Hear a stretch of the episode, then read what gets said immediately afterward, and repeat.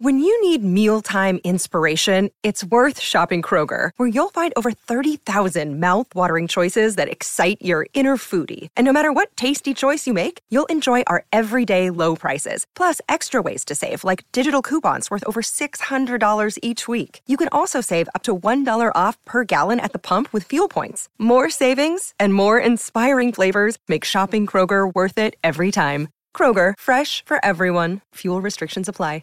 630 CHED Inside Sports with Reed Wilkins. Weekdays at 6 on 630 CHED. When the game is over, the fun begins. Interviews, highlights, analysis, and your opinion. This is Overtime Open Line, brought to you by the Canadian Brew House. Now, from the Terry Peranich Team Broadcast Center, Reed Wilkins on Oilers Radio, 630 CHED. Looking for O'Reilly. Feathers it across to him. Gets it back. One-timer score! Far down for Rasmus Ristolainen. And his first goal all season long wins the game for Buffalo. 4-3 in overtime. Bullet shot by Rasmus Ristolainen. Sabres beat the Oilers 4-3 in overtime, a game where the Oilers started poorly and then finished very poorly. They allowed Buffalo to tie the game in the last minute.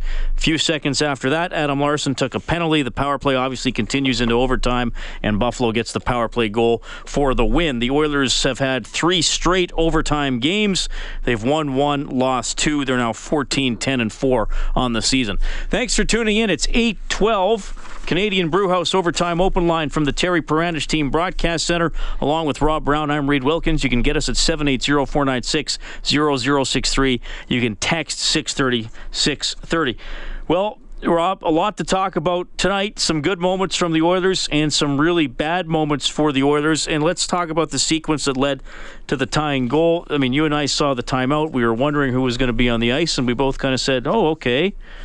Maybe wouldn't have been our choice to have Hendricks out there, but he was out there, and the shot that led to the tying goal came from his wing.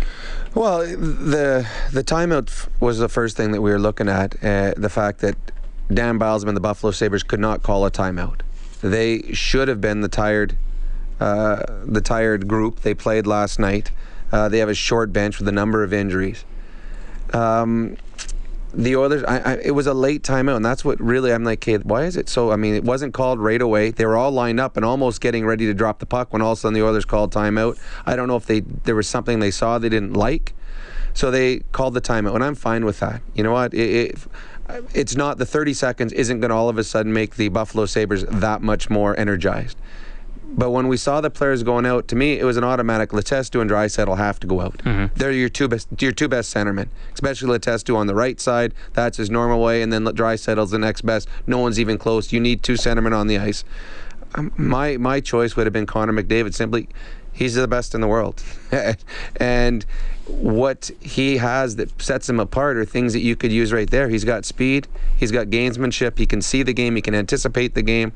And having him out there, it forces players to play a little differently, and it's unfortunate that the puck went over to Hendricks' side. Now I don't know if someone was supposed to swing out and take O'Reilly, but I can tell you, any player in the National Hockey League with that much time and space is going to make a good play. When it is a very, very good player, as O'Reilly is. Well, now you're allowing him to walk in and absolutely blast the goal. Talbot has no chance on that. Hits the post and then just turns into bad luck on Chris Russell. So probably wouldn't have been my choice as the player on the ice. Hendricks does a lot of good things, but when you have a McDavid and it's between the two of them, I'm probably going to pick McDavid. Yeah, and the lineup decision, the deployment at the end of the game, or adjustment of the game for Alberta's chiropractors. Life is the roughest game of all. Feel better, move better, live better with help from your chiropractor. Visit albertachiro.com. Sabres take it 4-3. They had a 2-0 lead after the first period. The Oilers rallied with two in the second, a Draisaitl goal in the third. And they looked like they were doing everything right with a one-goal lead until Buffalo got the goalie out. Well, that's why I know that Bob talked about it, and you mentioned, they started poorly and ended poorly. The Oilers actually played a really good third period, and as Bob said, they had a stretch where they were 15-1 or 16-1 where the shots over a long stretch. Buffalo was getting nothing, and at no point did it even look like they had an opportunity to tie the game, and just one bad break. possibly the wrong guy on the ice. I don't know, but a bad break, the puck's in that. So everything that the Oilers did from the start of the second period on, the shots were 32 to 14 after the first period in the second and third in favor of the Oilers. And so that there, and then the big one though is how they lost the extra point is a player got beat to a puck. Larson got beat on an icing, or could have been an icing, and grabs the sweater. You can't do that. Now all of a sudden, a 4-on-3 in overtime, we see it so often. You get a power play in overtime, the game's over. And unfortunately, the Oilers, it was. 780-496-0063. We'll welcome Mike to the show. Hi, Mike. Hey, how's it going? Good. A little disappointing tonight with Sabres tying up that game up end. But I kind of feel bad for Hendricks, too. And I thought McLellan, I thought he called a timeout to put McDavid out there. Is that what you guys kind of saw? Well, we were wondering about that. Yeah, if who he was going to come out with. I mean, here's the thing about Hendricks, Mike. You know he would throw his face in front of a shot to block it. But, I mean, he's clearly lost a step at this point in his career. So if you want a guy who's a fearless shot blocker out there as a forward in the last minute, I guess you'd put Hendricks. If you wanted a guy who could win a race to the puck, then like Rob said, you'd put out McDavid or put Pitlick out there to pressure his point man or whoever, you know. But he decided to show some faith in Hendricks there, who's been in that situation a lot in his career. But tonight he wasn't able to get there quick enough. No, absolutely. I totally agree on that. I just, I still feel bad for Hendricks, too, as well. I know he's kind of willing to, like you said, put his face out there in front of a puck. But I got another question for you, though. Sure. And I kind of want to know why, I'm kind of a huge McDavid fan, as we all are, but how come McDavid's not playing 2 minutes on the power play? Well, like Doug Weight did it here. Crosby's doing it in Pittsburgh. Gretzky was doing it when he was here.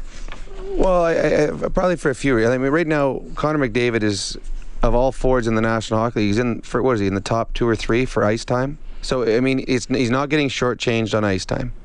Mm-hmm. And they do have a pretty good second power play unit. So the guy that takes him off is Ryan Nugent-Hopkins. So that's where the extra 45 seconds or so of the power play he doesn't get is going to the Nuge. Now, if we're late in a hockey game and the Oilers need a goal, then I would think that Connor McDavid would stay out for the entire 2 minutes. But, I mean, I don't think Connor right now needs more ice time. He's getting over to 21 minutes a night right now. So ice time is not a problem for him. And if you start putting him out for the whole power plays, that's an extra 3-4 minutes a night. Well, now you're going to kill him and you're going to just be too tired by the end of the game. I think that's a great question, though, Mike, because other people have brought that up. And you wonder if maybe deeper into his career, he does get out there for the 2 minutes, or as Rob mentioned, it depends on the game situation. Yeah, but it's a different game now than it was before. You don't see Crosby playing full 2 minutes. You don't see Patrick Kane, Jonathan Toews. All those teams have 2 power plays. It's situational. There's times where you can extend their minutes on a power play, but the players nowadays, they're not playing the full 2 minutes. They're you have to have 2 units that are able to go, and the Oilers do. I mean, their second unit has been pretty good as of late. Mike, thanks for calling. Yeah, right on, boys. Thanks. 780-496-0063. Buffalo 4, Edmonton 3 in overtime tonight. 3 goals for the Oilers means a $75 donation courtesy of Booster Juice, an oasis of freshness in a fast-paced world, going to the Juvenile Diabetes Research Foundation. Over $2,000 for the year now. You can follow the total on the Oilers page on 630ched.com. All right, we have Alex on line 1. Hey, Alex, go ahead.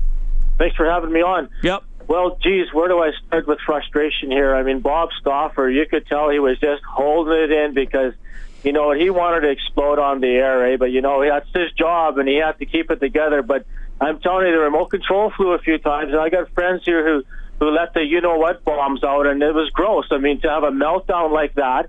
And, yes, I put it on McLellan because, you know what? The expectations have gone up for this club big time. And you guys are the closest to this club, A guy like me, a fan, we see the capabilities of this club now. We know that this club could really play hockey if they just put their mind to it for 60 minutes. To not show up until the halfway mark against the slowest team in the National Hockey, like Buffalo, it was terrible. And when they finally get going, and then you know what? I watched Hendricks' last 4 shifts, And I'm going, oh, wow, this guy, he's played 4 games this year, and he's definitely lost a step. And then you put him on a 5-on-6 situation, and they're all playing defensive in their own end. They're not, you know, when you're up by a goal, you play aggressive, and you play mean and nasty, and you go for it. They were playing defensive. I am mad, man. This is like the 7th or 8th game they've blown this year. Okay, now, a couple things. One, a horrible start to the game. You're absolutely right there. 2, Buffalo's not a bad hockey club. Buffalo went in last night and lost in overtime in Washington. And Washington's one of the elite teams in the league. Buffalo is good. As far as a meltdown at the end of the game, the Oilers, like you say, they sat in a shell. The shots were 16-1. Buffalo wasn't getting out of their own zone. No, I'm talking about the 5-on-6 at the end. Like, I've seen that same show from the Oilers before when they're up by a goal or trying to protect something. You know, instead of playing aggressive hockey, it's 5-on-6. Yeah, but you're not going to be aggressive there. You can only be so. They have an extra player. Now, I understand not having Hendricks on the ice. I understand that. I'm sorry I'm raising my voice here, but you want to know something? I guess after Pittsburgh and New York and the Arizona games and Minnesota's, and you know, the expectations have gone up huge because this team is capable of playing really damn good hockey, and I'm sick of it, and I'm sick of Pouliot. I have no allegiance to Pouliot or Hendricks or any of these guys who shouldn't be on this club. Well, Pouliot didn't play tonight, Alex. I know he's not, but what's McLellan going to do, put him back in there? Because he's got loyalty to this $4 million waste of skin? I don't think... Another 3 years of this guy? It's a joke. Well, okay, this one's not on McLellan when it comes to Pouliot. I mean, he's sitting him out. And that's gutsy right there. You got a guy that's been signed. He's got 2.5 years left. What they do with Pouliot going forward, I don't know what they can do. He's got 2.5 years left at $4 million a year. So this is a tough situation. Now, this isn't on McLellan. This isn't on Peter Chiarelli. But there's pressure on the two of them because they've got a lot of money sitting in the press box doing nothing right now. You know, thanks for calling, Alex. I think he raises a really good point, though, about the start of the game. Mm-hmm. I mean, this is a team that is stronger than it has been in years past. But to me, that's the one problem. I mean, I know he referenced late goals against Pittsburgh and the Rangers too. Fair enough. But that's been the one problem that's lingered for the Oilers is bad starts or poor first periods where they don't really establish anything. And look, sometimes the other team's going to score first. The other team's going to make good plays. But you have a period like tonight where you're down 2-0, not just 1-0. That's way harder, and you only get 5 shots on goal. And they weren't moving their feet. They weren't trying to dictate anything. No, they lost every battle. They lost every race. They were clearly the second best team in the first period. And Buffalo is not as bad as people had thought and people talk about, but they are beat up right now, and they've got 3 kids in the lineup playing defense. They got one guy who's a career minor leaguer who's getting his first chance ever playing in the NHL after 400 or 500 games in the minors. They got a kid out of junior. Those are the players they should have taken advantage of. They should have. They didn't use what their strengths are. The Oilers are a big, strong, fast team. Get the pucks in the corners. Start abusing these young defensemen that are not used to playing back-to-back games in the National Hockey League. They started doing that once they got down 2-0. And the Oilers, there was a play earlier, I can't remember when it was, I think it was in the 3rd period, where they hit a post and the Oilers came back and ended up scoring on it, power play right afterwards. I mean, Buffalo actually could have salted this game away before. And the Oilers just, when you fall behind 2-0 because you have a lackluster start, you're asking for trouble, and obviously they did because the Oilers lost a point. And it's funny we're talking about it now because normally losing a point in December, who cares, because the Oilers are not close to the playoffs anyways. But the Oilers are in the mix. And games like this, 22 seconds or 25 seconds left in a hockey game, that point now, that could be the difference between a playoff spot and not come April. Well, and here's something that's frustrating. Arizona, second last in the Western Conference. The Oilers are 0-1-1 against them. You have Toronto, third last in the Eastern Conference. The Oilers are 0-1-1 against them. Buffalo, fourth last in the Eastern Conference. The Oilers are 0-1-1 against them. So, those are teams that the teams that are in the playoffs are beat. Points against. They're getting beat regularly. And you've got to be one of the teams that beats them regularly, too. 4-3 Buffalo wins in overtime. We have Steve on line 2. Hi, Steve. Hey, guys. Hello.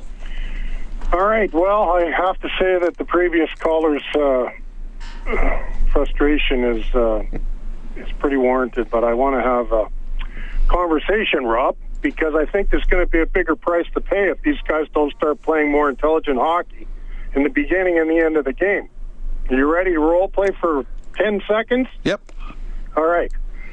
So I'm going to change your name, Rob. It's Connor. Okay. My name's Mordecai Orr. My friends call me Bobby. Okay. Hey, Connor. Yeah. I've got 17 teams that want to pay you $15 million a year. And I really want you to sit down and I want you to really think about if you want to stay with this team, because you are one of the best hockey players in the world. And, you know, in about a year and a half, you're going to have to make a tough decision. You're going to have to decide where you want to take your career, Connor. And if this team keeps losing games in the first minute and a half or period and losing games at the end in spite of your excellence, well, we're going to have to sit down and make a decision. Well, but that decision isn't 2 years away, Steve, because he's only going to be a restricted free agent. So anything any other team offers him can and would be matched by the Edmonton Oilers. Okay, so I guess what I'm trying to say, guys, is the previous caller, without yelling, the bottom line is we have a superb potential here. And I don't understand if, I mean, I'm trying to be humorous here, but does Cam Talbot have sleep apnea? Like, what happened in the last 2 minutes of the game? Anyway, if we don't start making better choices, I don't know how to articulate this. You guys are the hockey professionals. I'm telling you, there is a very possible chance that Connor's going to look at his agent and go, oh, my gosh, you know, brutal. I'm going to move. Well, let's hope it doesn't get it. But I mean, I want to be Connor for a little while longer. Okay, can we just the rest of the show? I just want to be Connor McDavid for a while. Maybe go out afterwards, tell everyone I'm Connor, hang out. I think it'd be cool, just for a day, 24 hours. That's all I want. I think I could have fun with that. If you're on hold, stay there. We're bringing you in after the 8:30 news. We have post-game reaction from Buffalo as well. Oilers lose 4-3 in overtime. It's Canadian Brewhouse Overtime Open Line from the Terry Peranich Team Broadcast Center. This is Overtime Open Line, brought to you by the Canadian Brewhouse. From the Terry Peranich Team Broadcast Center, Reed Wilkins on Oilers Radio, 630 CHED. Michael, right circle, gliding is O'Reilly, in front, tug back, one-timer, Ristolainen, save made by Cam Talbot. And 33 seconds into overtime, we'll get a whistle and a face-off to Talbot's left.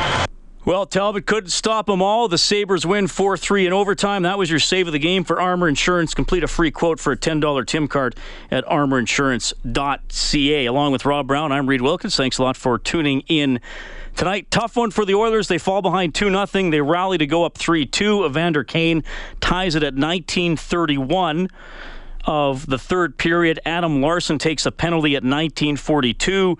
Rasmus Ristolainen scores the winner 57 seconds into overtime. The Oilers' goal scorers tonight, Eberle, Lucic, and Draisaitl. McDavid, 2 assists.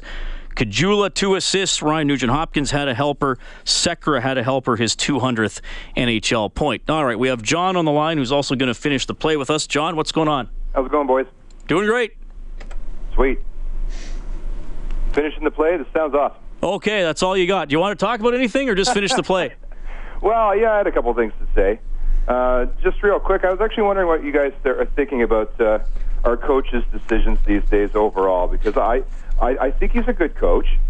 From what I can tell, I'm just, a hockey fan, average guy, but, we knew certain things. We could see certain things and moves that are made. And I know there's been some talk about how he handled Puljujarvi coming back after we were on a winning streak and things like that. I'm concerned because many of these little concerns seem to just start adding up. Little things, how many games he plays Talbot, wearing him down, not listening to a lot of experts saying, don't play him so much. He's actually never played a full season, like that many games, that kind of thing. It's maybe wear and tear and just being overplayed. I know he didn't start last game, but that was only one game in a very long time in which he started quite a few. Of course, bringing Hendricks back, maybe trying to showcase him since pretty much the whole league knows that they want to trade him. And putting him in bad situations, or maybe not situations that he's going to succeed. Just little decisions where it seems like if they went the other way, he'd look like a genius. But when they don't go that way, he does look not... Let's just put it this way. There are decisions that I think some other coaches might not make. And, you know, when he got called out by, you know, he who shall not be named in Toronto, his so-called friend, that was very interesting. But perhaps his so-called friend had perhaps a little bit of a point to make. Maybe he was trying to send his friend a message. You know, use your players more wisely. That's kind of the coach's role. What do you guys think? Well, I think that if you were in Calgary, you would be...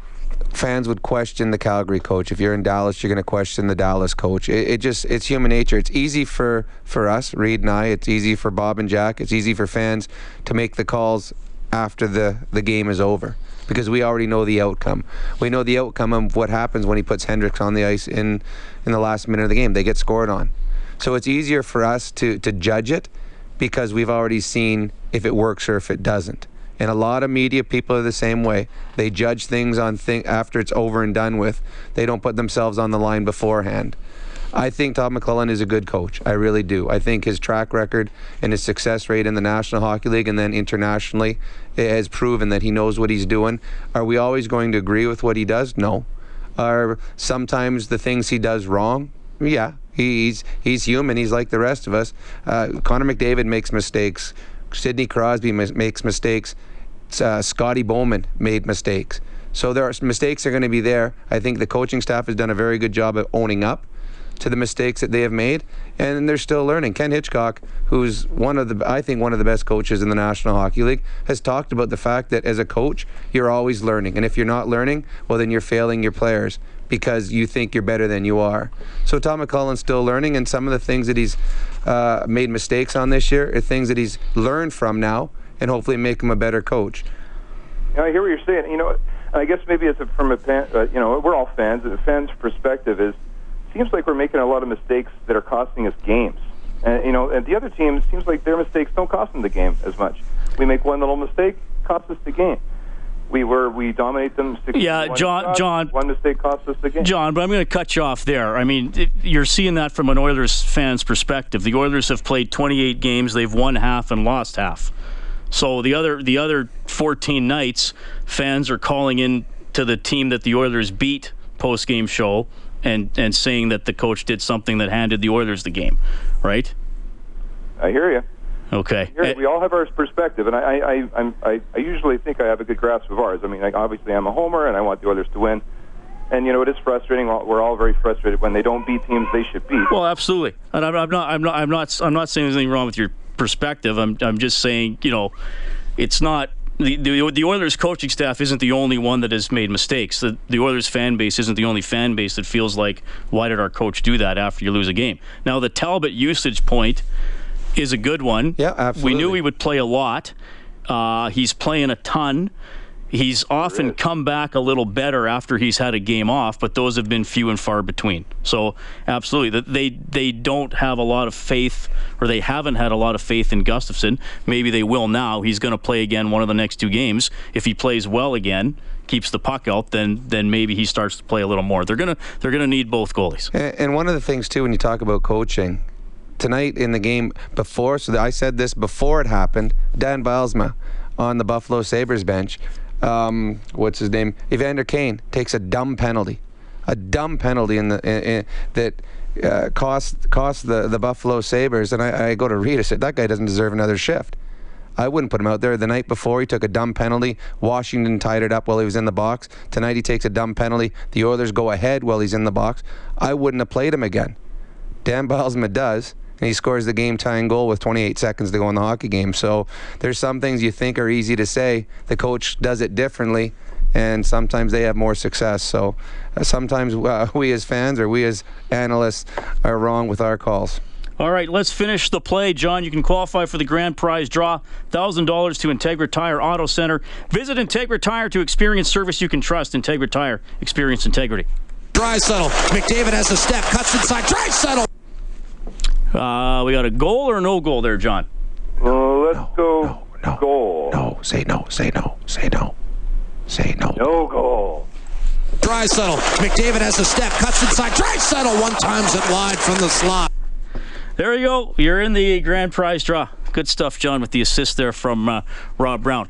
Let's go to Oilers head coach Todd McLellan here. His team losing 4-3 in Buffalo in overtime. Or was it the tying goal or the penalty that leads to the winning goal, or how you kind of assess the finish? The first period. You know, we're going to look at the end, and obviously that's disappointing, but we were very sluggish and slow and, you know, behind the eight ball, obviously, in the first period. So the first two goals bother me more than the last two. Naturally, the penalty at the end of the game is a senseless one. It's one that we have to avoid it. You know, there's nothing really dangerous going on there, but the 6-on-5 goal, that happens sometimes. I thought we played it fairly well. They put a rebound in off the post, but for me, the issue is the first two. Is there something that you noticed after one period or more? You'll have to reassess what happened to start the game? No, we were sluggish. They were on their toes. They played their system well. We didn't execute. We found some pace in the second period. We made a few adjustments to the lines and got a little speed on the wings, which we needed. But the pace of the game, they dictated early, and then I thought the last two we performed like we should have in the first. But you know, those things happen. What do you suggest when a team pulls the goalie, though, that you still get through it, and usually the other team gets an empty netter? Not too often the team pulls the goalie and actually scores. But it happens.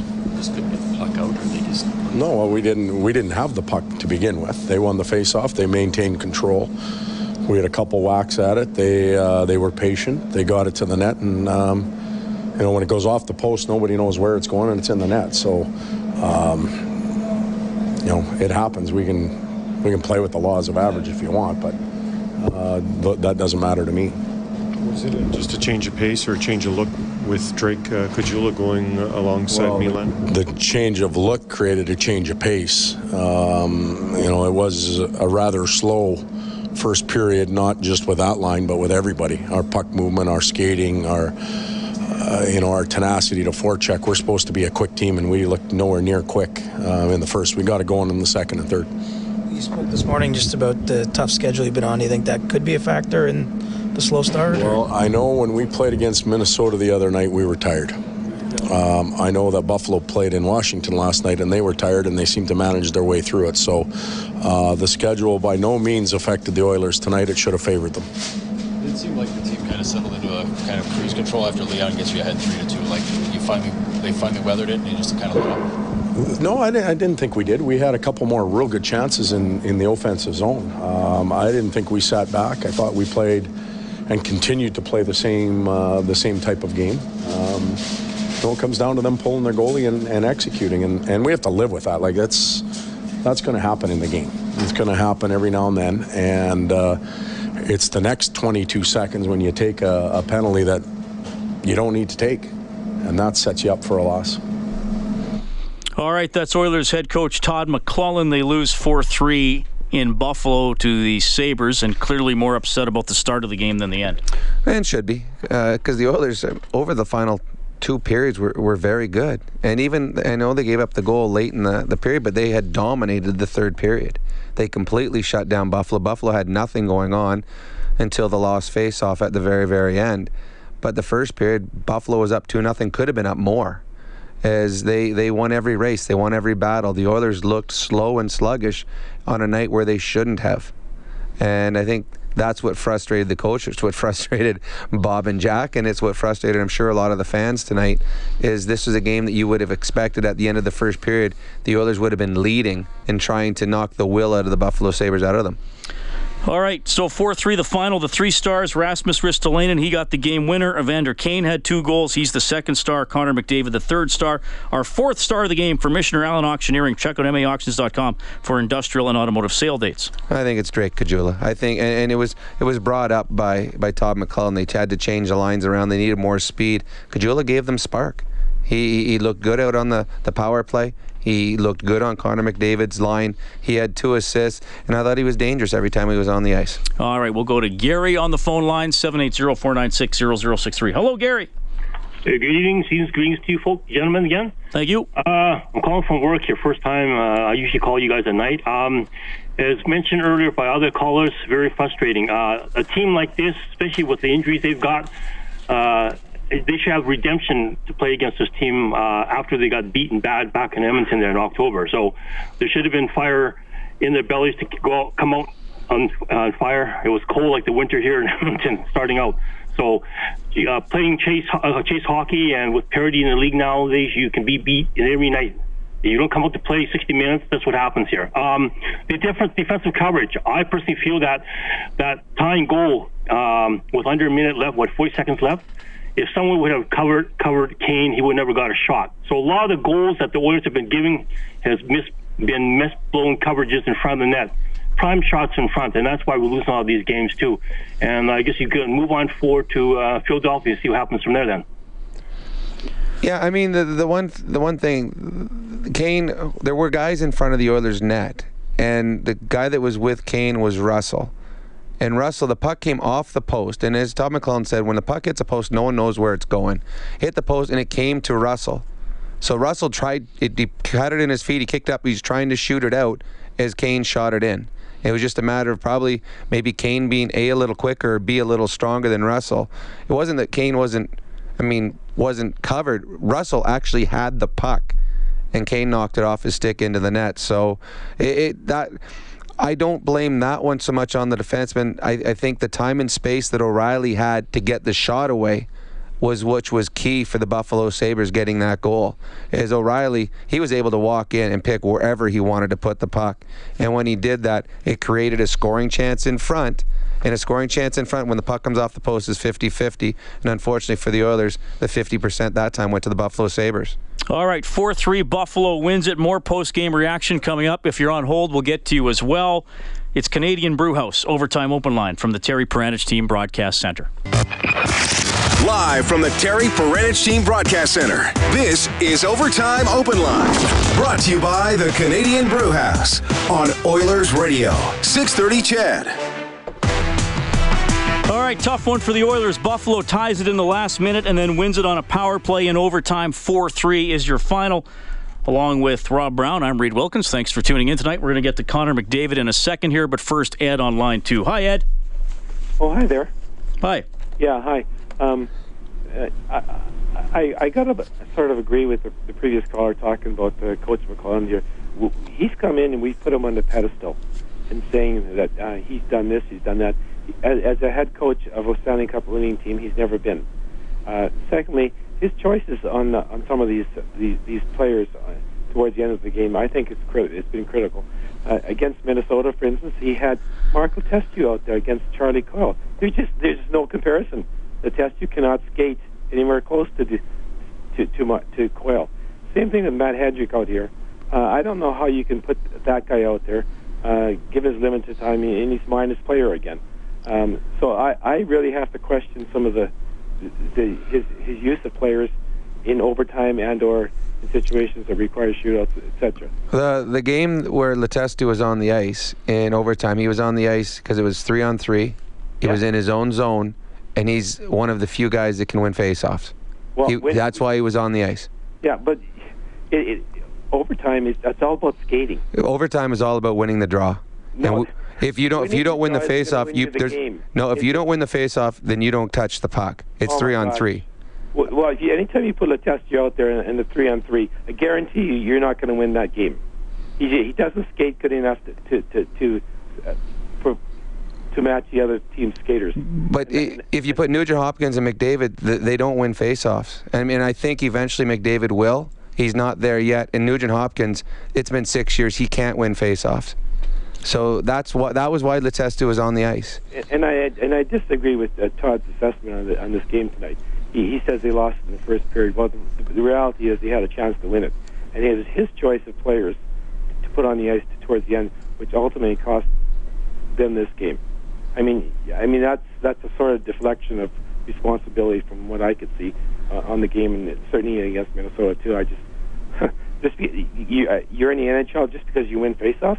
There's got to be more to your game than just winning faceoffs it's got to be skating, etc. You got to be able to skate with this. Yeah, but if you and Letestu is not that person. No, he's not. But if the Oilers had centermen that could win faceoffs outside of Letestu, and Draisaitl's getting better, then they would have had someone else out there. If they're in your if you're in your defensive end 3-on-3 and you lose the faceoff, you don't see the puck. You just don't. Well, ultimately, you're going to see the puck. No, you're not. No team's going to have it for 5 minutes. No, because they'll score before that. Oh my gosh. I don't agree with you at all. Well, winning in the face is the one component of the game. Okay, yes, it can lead to something, but on the other hand, you've still got to have players that can skate with the other players, and clearly they haven't been those players. All right, thanks, Ed. Appreciate it. Let's go back to Buffalo. Here's Connor McDavid. The shock value there, given the way you had been playing in the second and third and kind of controlling the game. Yeah, we did a really good job taking that game over after the first. Started slow, battled back, had the lead, and weren't really giving up much. They didn't have many chances, especially in the third period. So, give them credit. They found a way to get one and get it to overtime, and their power play bared down on the overtime. How do you count for the start? Maybe we just weren't ready to go. I think we were flat. They're battling some injuries, especially on the back end, and maybe we were looking at that too much. So I'll definitely need to start better. Can you take positive still from a game like this with the way you guys came back?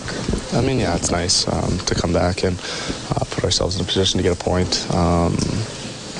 But still, we need to find ways to win games like this. Most times you pull the goalie, the odds are the team doesn't score. This is one of those indications you just couldn't get the puck out. Yeah, I don't really know what happened there. They made a nice play for a nice one-timer and buried on the rebound. That's the way it goes sometimes. The shorthanded breakaway, it looked like you were going five holes. Is that what you were seeing? Yeah, when you're coming in with that speed, you're hoping that the goalie's going to back up a little bit and maybe you can beat him with a quick one. I didn't really get all of it.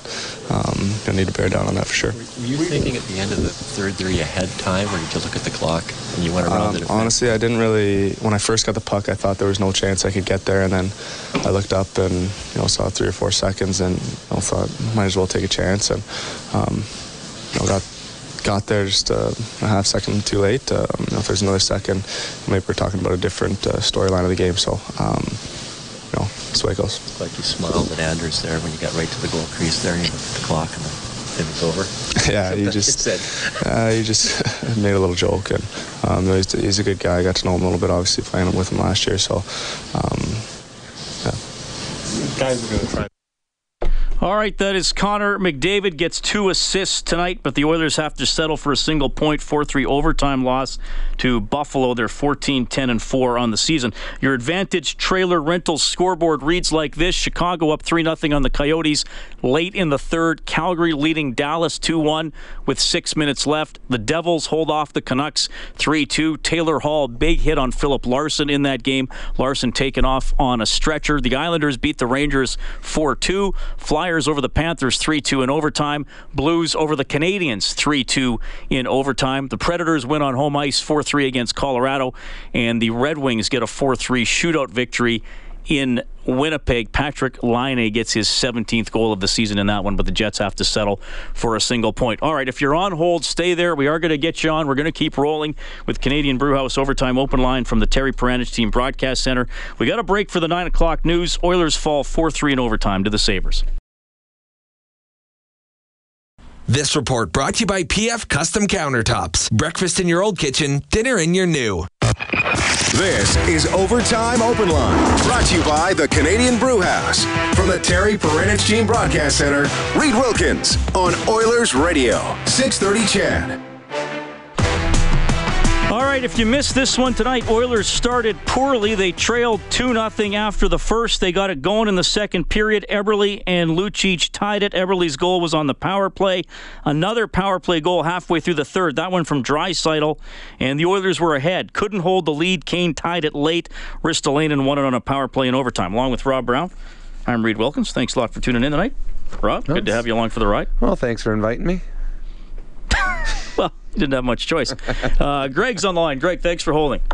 Hey, guys. How's it going? Good. Yeah, I tuned in late, so I just got a couple questions for you. That was a tough way to lose. I mean, 2 more seconds on the clock, and maybe it would have been a different game. Did anybody bring up that penalty at the end of the game or not? I'm just curious because I don't want to beat a dead horse. No one's brought it up. It was a penalty. Do you think that little grab was a penalty? It was. Really? Yeah, it was. Larson played it wrong. What he did, he overcommitted, and I'm not sure who the player was. It Foligno, I think it was. Yeah, Marcus Foligno. He spun off him, and all of a sudden, a play that should have been just dead in the corner, Foligno's going towards the net, and he grabbed his one arm. And the referee sees it's an easy call, and they're going to call it every time. It sucks at the timing of it. But the penalty wasn't where Larson messed up. Larson messed up by not containing him and allowing him to beat him towards the net, and then he had to give a little tug. So it was the right call. It was just a bad penalty. And then the other thing is, I don't really think Edmonton really deserved to win this game.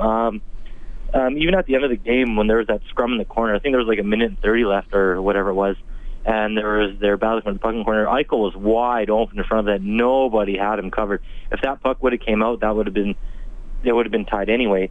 The other thing is about the other caller that was talking about Letestu being on the ice. Any real hockey fan knows anything about hockey knows that possession is key on the penalty kill, and the Oilers, I think, played that penalty kill perfectly. They just got beat by a good shot, so I don't think you can fault McLellan for the players he had on the ice. I don't think you can fault the players that were on the ice. Positionally, they were good. They just got beat by a good shot, and so I do like the fact that he had those players out there. You know, good face-off guys out there, and. When you're in the defensive zone taking a face-off, speed isn't always a necessity because it's more about winning the draw, having good defensive players on there that know what to do with the puck when they get the draw. So that's just my opinion on that. Yeah, I agree. On the 4-on-3... 4-on-3, I think most 4-on-3s, the only way you don't score on a 4-on-3 is if the goaltender robs you. I think you have so much open room. There's not much the defenders can do. And on that 4-on-3, I mean, there's nothing that the Oilers could have done to defend that. That was just a world-class shot that Ristolainen got off, and Talbot had no chance. Once they lost the face-off and the Buffalo Sabres had possession, it was just you're hoping that Talbot makes a save and is able to hold on so you can restart and get another face-off.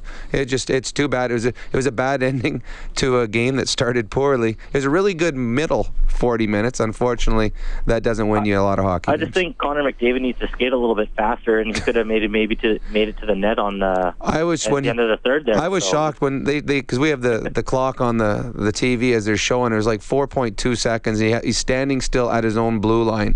And he actually hesitated. As he said when he talked, I didn't think I had enough time. I looked up, I may as well try. And for him to go from standing still with 4 seconds to go to all of a sudden getting right in front of the net and 0.5 seconds away from getting a scoring chance, I mean, there's no one else in the league that can do that. Nobody has his speed. What you're saying is he needs to work on his skating because he could have made it to the net then. Yeah, or shoot from a little further. It is going to be fun being an Oiler fan for the next decade, watching this kid grow to be the superstar that he's going to become. Cheers, guys. Have a good night. Thanks, Greg. Appreciate it. 780-496-0063. We have Doug up next. Hello, Doug. Hey, guys. How you even? We're doing great. Good. Hey, Rob, listen, you played the game. You know better than me, but when I played hockey and coached hockey at a minor league level and whatnot, what I find, it wasn't so much apparent in tonight's game, but throughout the season, I've found at times when the Oilers are in trouble in their own zone is when they're playing this, I don't know what you want to call it, defensive zone coverage. There's so many times that I get hollering at the TV. They've got the puck, and our guy is so close to maybe a stick length away, and they're kind of standing there, you know, trying to prevent the pass across or, you know, blocking the lane with the stick or whatever. Instead of going to the guy and forcing him to do something with the puck, they're giving that guy, I don't know, a second or 2 or 3 seconds to kind of make a play. And I'm sitting there, go to the guy, force the guy to make a play. And it wasn't so much apparent tonight's game, but have you noticed that type of zone play throughout the year at times? Probably, yeah. You have, and I think you notice it. And any team at times, they become passive, and what they do is they guess on what the player is going to do. I know from experience that if I've got the puck on my stick, I don't want the guy to come at me. I want him to stay. That's what I'm getting. Yes. I notice when we have the puck in the offensive zone, like not every team, but the good teams, they're going to force you to do something with it. Whether it's the right play or, tip pass or make him dump in the corner, whatever it is, you don't give him space and time to play with it, right? And I just find that not all the times, but at certain times throughout the game, we get kind of caught in this zone play, and it's frustrating to watch that. Yeah, and I don't know if that is the way that it's being coached or if that's just player mistake. I'm guessing more player mistake on it, I would think. I know. Sometimes I wonder because I see it more and more, and that's too many mistakes is what I'm getting at. But one other point, Puljujarvi, he did not play. I didn't play in the third period at all, I don't think, and I think he got a couple shifts, but yeah, it didn't play very much. He only played 7 minutes and 21 seconds. You're right, he did not play at all. Yeah. So, I thought he was out there once. Maybe I'm thinking about it, but anyway. Yeah. But I guess what I'm getting at, he was benched, or not benched, but he wasn't dressed for the last, 2 or 3 games. Yeah. Mm-hmm. And now tonight he only plays 6-7 minutes, whatever it was. Is it almost time to think about putting him down to get him some more ice time, to get him playing down great question. The A and get some ice under his feet more. If I'm the GM, I'm sending him to the World Juniors. That's what I'm doing right now. The World Juniors, he gets to play against the best kids in the world his age. He'll be a star on that team. And I know when I played for the Pittsburgh Penguins my rookie year, I was in another lineup. In some games I didn't play a lot. And in December that year, I got sent to the World Juniors. It was in Moscow, so it was a long way away. Right. But I tell you, I came back from there a different player. Because I all of a sudden had my confidence again, and I was in better shape because I was playing. And then bring him right back up. Yeah, absolutely. Send him away to the World Juniors. Let him play for the 2 weeks. Let him gain his confidence. Let him have fun. Let him fall in love with the game again. And when he comes back, get him back in the lineup. And at that point, if you don't find a lot of ice time for him, then you can send him to the minors. But to me, the first place I would send him would be to the World Juniors. I heard on the pregame that Finland had not asked the Oilers' permission as of yet, and I don't know who it was made the comment that they would say, no, you can't have them, but I guess that's two different schools of thought that way, right? So, yeah, you know what, the handling of Puljujarvi is a very interesting debate, and I'm glad you brought it up.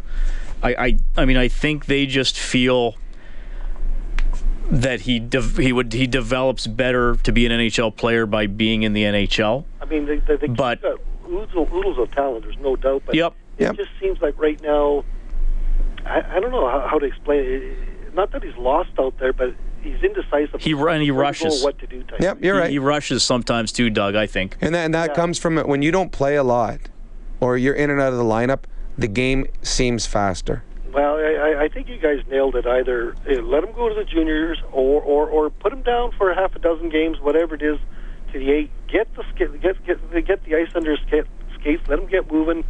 Let him get playing. Maybe build up a little confidence either at the juniors or the A, and then see what he looks like. I don't know, after the New Year or something like that, eh? Doug, thanks for calling, man. We appreciate it. 780-496-0063. We got a couple of guys on hold, but we want to bring you a guy who I thought had a pretty good game tonight. Rob named him our 4th star. 2 assists for Drake Caggiula. They have friends in town, but ultimately personal success doesn't really matter when the team doesn't come out on top. So sure, there's some positives there, but the most important points are the 2 points the team gets for winning. Did you think you'd scored that goal? I thought it originally when it scored it free to Eberle, and their account figuring the goal, they couldn't make the save because you're sitting on top of it. You got buried. Yeah, I'm not sure. It is what it is. Whoever scored it, the team scored. So I had a couple whacks at it, and then got buried from behind into the net. And Ebbs was fortunate to put it in, and the rest I think they made the right call there. There's obviously I got pushed in, and we'll take a goal either way we can. All right, quick comments there from Drake Caggiula, who, you know, we've seen ups and downs already in his young career. You're always going to see that. What I like about Caggiula is, you know, he appears to have a pretty good shot. I'm not saying an excellent shot, but maybe a bit above average. And, I mean, regardless of size, Rob, he knows where the goals are scored. Sometimes he might have trouble getting there just because of his size and inexperience. But he knows the closer to that I am, the better chance I have of helping my team. Well, he's an offensive player that has had success, you know, in the NCAA at that size. He's not a guy that's going to score from a long range. He's a guy that's going to have to score from about 10 feet around the net. He's got a very good hockey IQ. That's why when they put him with Connor McDavid today, he could have some success because he understands the game well. If you don't understand the game, you can't play with a star because they see it differently than most people. He understands it, and he's got very good tenacity when he's on the ice. He doesn't stop. His size does not hinder him. Oilers lose 4-3 in overtime. Unfortunately, no Japanese Village goal light tonight. They have to score 5 or more in a game. When they do, we turn the light on the Oilers page on 630ched.com. You can print up a coupon for a free appy at Japanese Village. 3 locations in Edmonton, downtown, south side, north side. We have Kumel and Ryan coming up next on the phone lines. It's Canadian Brew House Overtime Open Line from the Terry Peranich Team Broadcast Center. Live from the Terry Peranich Team Broadcast Center, this is Overtime Open Line. Brought to you by the Canadian Brew House on Oilers Radio, 630 CHED. The Flames wind up winning tonight, 2-1 over the Dallas Stars. They now have 14 wins, same number of wins as the Edmonton Oilers. They trail the Oilers by a couple points in the standings, though, as the Flames have played more games. But Calgary actually pushes into third in the Pacific Division, top of the Pacific Division right now. Edmonton with 32, San Jose with 31, Calgary with 30. The thing is there, the Sharks have 3 games in hand on the Oilers and 4 on the Flames. So they have the advantage if they win those games in hand, or a couple of them. They do, and San Jose should be there. They're a team that I had in the top 3 for sure. Anaheim will be there. They're a team that will be in the top 3, and now the Calgary Flames and the Edmonton Oilers are going to be pushing the LA Kings for that third spot. Calgary's there right now because they found a goalie, and it's not the goalie that they expected.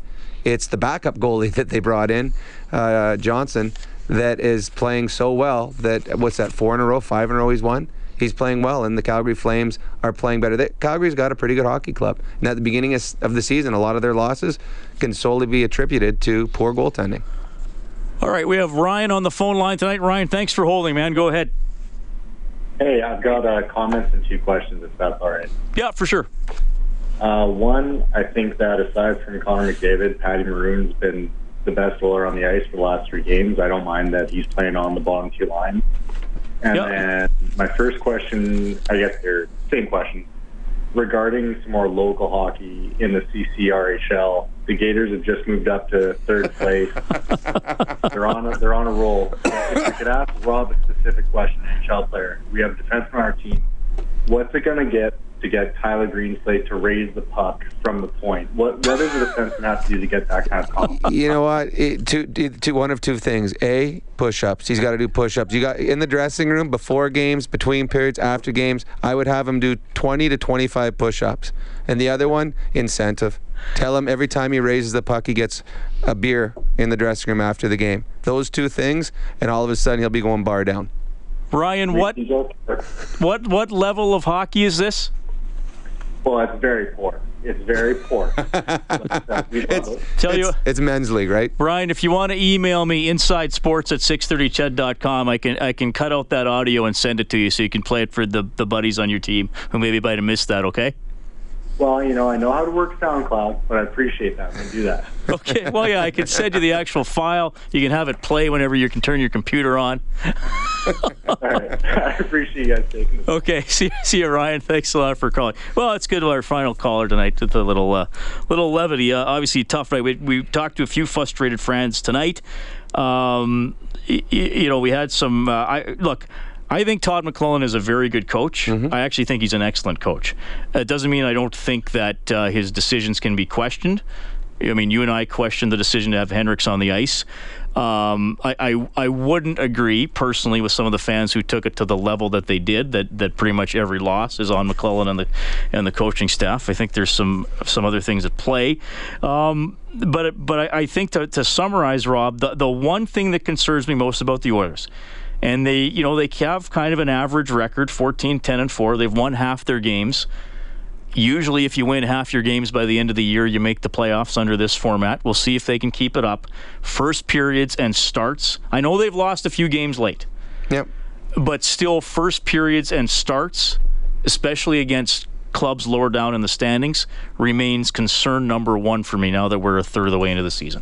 And this isn't something that's new to the Oilers. This has been with the Oilers for a number of years. They get slow starts and they play down to their opponents.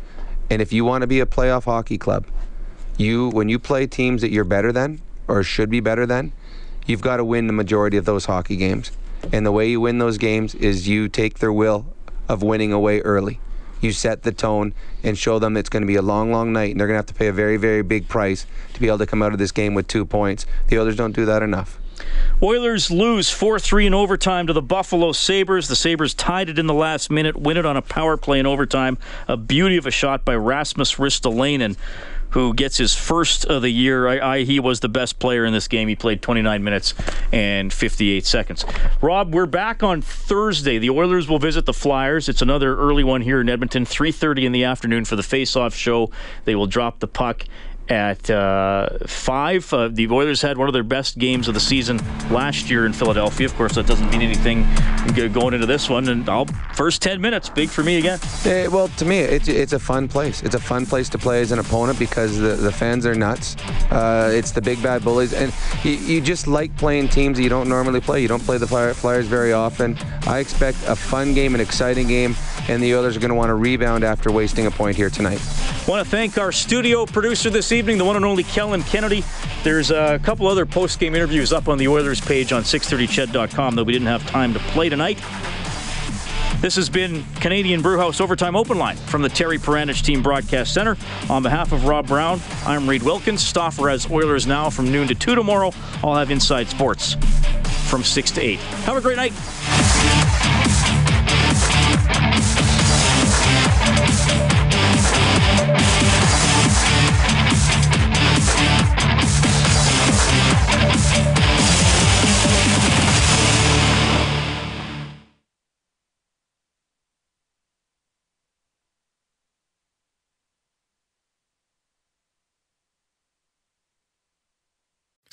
Chad Inside Sports with Reed Wilkins. Weekdays at 6 on 630 Chad. Canada may be known for its landscapes and friendly people, but beneath the surface lies a darker side of crime, history, and the paranormal. Since 2017, the award-winning Dark Poutine podcast has explored the shadowy corners of the Great White North and beyond, delivering chilling tales from a uniquely Canadian perspective. Hosted by Mike Brown and Matthew Stockton with over 300 episodes and fresh releases every Monday, Dark Poutine is your weekly ticket to the creepier side of Canada. Listen to Dark Poutine on Apple, Spotify, Amazon Music, or wherever you get your podcasts.